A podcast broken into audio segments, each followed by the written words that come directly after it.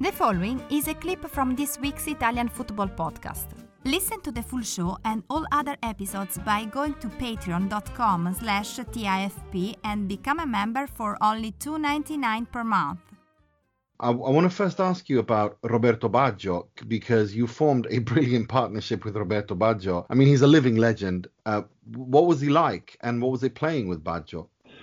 Oh, that was uh, that was fantastic.